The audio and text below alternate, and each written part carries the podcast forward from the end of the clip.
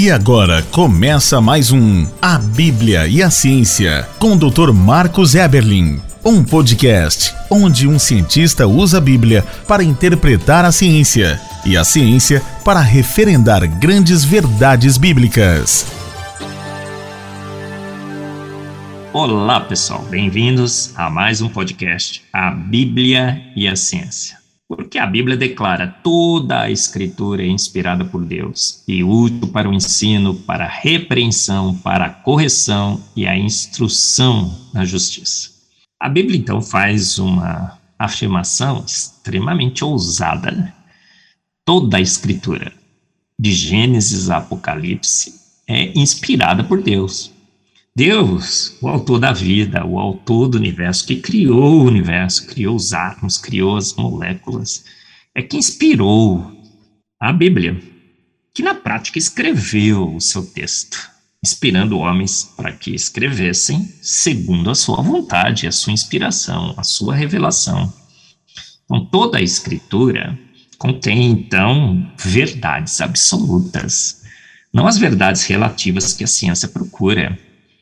A ciência é magnífica, é uma busca por conhecimento, é uma busca por verdades, mas por verdades que a ciência nem sequer sabe que verdades seriam essas. Então é um zigue-zaguear à procura de conhecimento.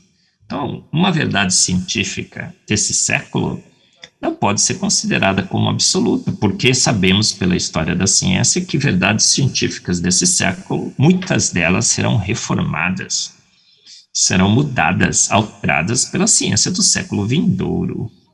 Mas a Bíblia é inspirada por Deus, toda a Bíblia. Mas dizem por aí que há partes da Bíblia que você não pode confiar. Gênesis 1, 2, 3, por exemplo, seria alegoria sobre as nossas origens. Será? Não, temos aprendido nesse podcast, A Bíblia e a Ciência, que a Bíblia tem autoridade absoluta em ciência e que a Bíblia contém grandes verdades científicas e que toda a Escritura é útil para o ensino. Então, que Gênesis não seria alegoria, que ele falou e tudo se fez, ele ordenou e logo tudo foi criado. Grandes verdades científicas reveladas pela palavra de Deus têm sido corroboradas pela ciência e dão, então, à Bíblia autoridade em ciência.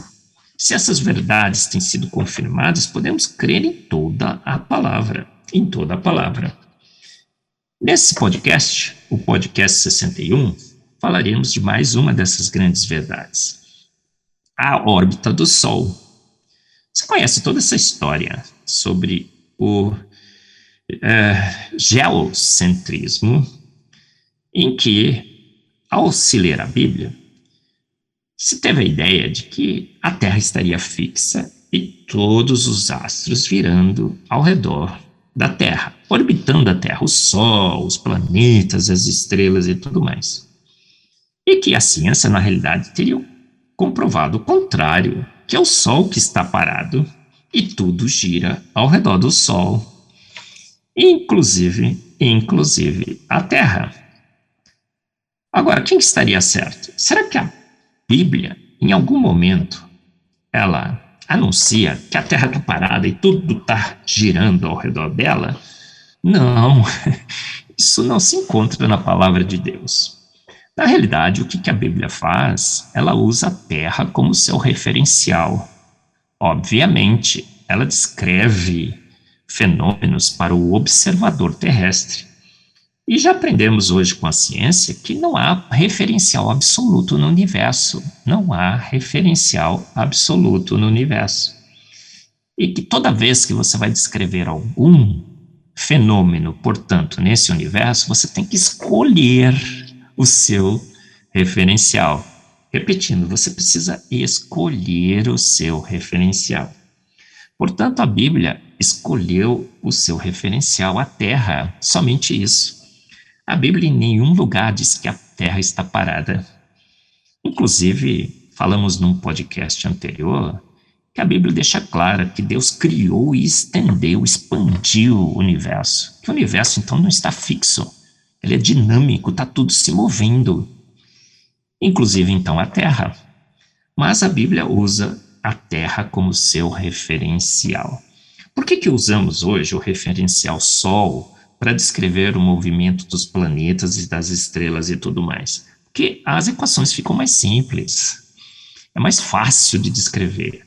Então aquela disputa entre o Nicolau Copérnico, Giordano Bruno, Galileu Galilei, a Inquisição foi queimado na fogueira, o Giordano Bruno, o Galileu Galilei negou as suas teses, mas ficou em prisão domiciliar até a sua morte e tudo mais, é uma briga de quem não entendia exatamente o que seria a ciência e o que seria os relatos bíblicos, e de que, de fato, é uma referência ao absoluto e que a Terra é usada pela Bíblia como seu referencial, porque descrevem-se fenômenos para os habitantes da Terra, e que a ciência usou o Sol como seu referencial, por quê? Porque as equações ficam mais simples, os movimentos ficam mais simples.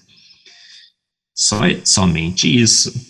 Mas em Jó 38:19, tem um versículo muito famoso, que falando sobre o Sol, lá em Jó nós lemos assim: a sua saída é desde uma extremidade dos céus, e o seu curso até a outra extremidade, e nada se esconde ao seu calor. Ah, olha só, uma inverdade científica da Bíblia, falando que o Sol está se movimentando, que ele tem um curso que vai de uma extremidade até a outra. Que absurdo, diriam. Uma inverdade da Bíblia. Será? Não. Lembre-se, a Bíblia usa a Terra como seu referencial. Por quê? Porque descreve o fenômeno para habitantes do nosso planeta. Por que é melhor para a ciência usar o Sol? Porque fica mais fácil descrever as coisas. As equações ficam mais simples, as órbitas ficam mais simples. E em ciência temos que usar simplicidade somente por causa disso. Então a Bíblia está errada? Não, absolutamente não. Mas olha que ironia. Será que o Sol está parado? Ah, a ciência acertou? O Sol está parado? E a Terra que se move em relação ao Sol? Não, vamos estudar com mais detalhes o movimento de tudo no nosso universo. Sabe o que descobrimos? O Sol também não está parado. Ele orbita o centro da nossa galáxia. Uma galáxia que tem braços, e o Sol se movimenta junto com esses braços.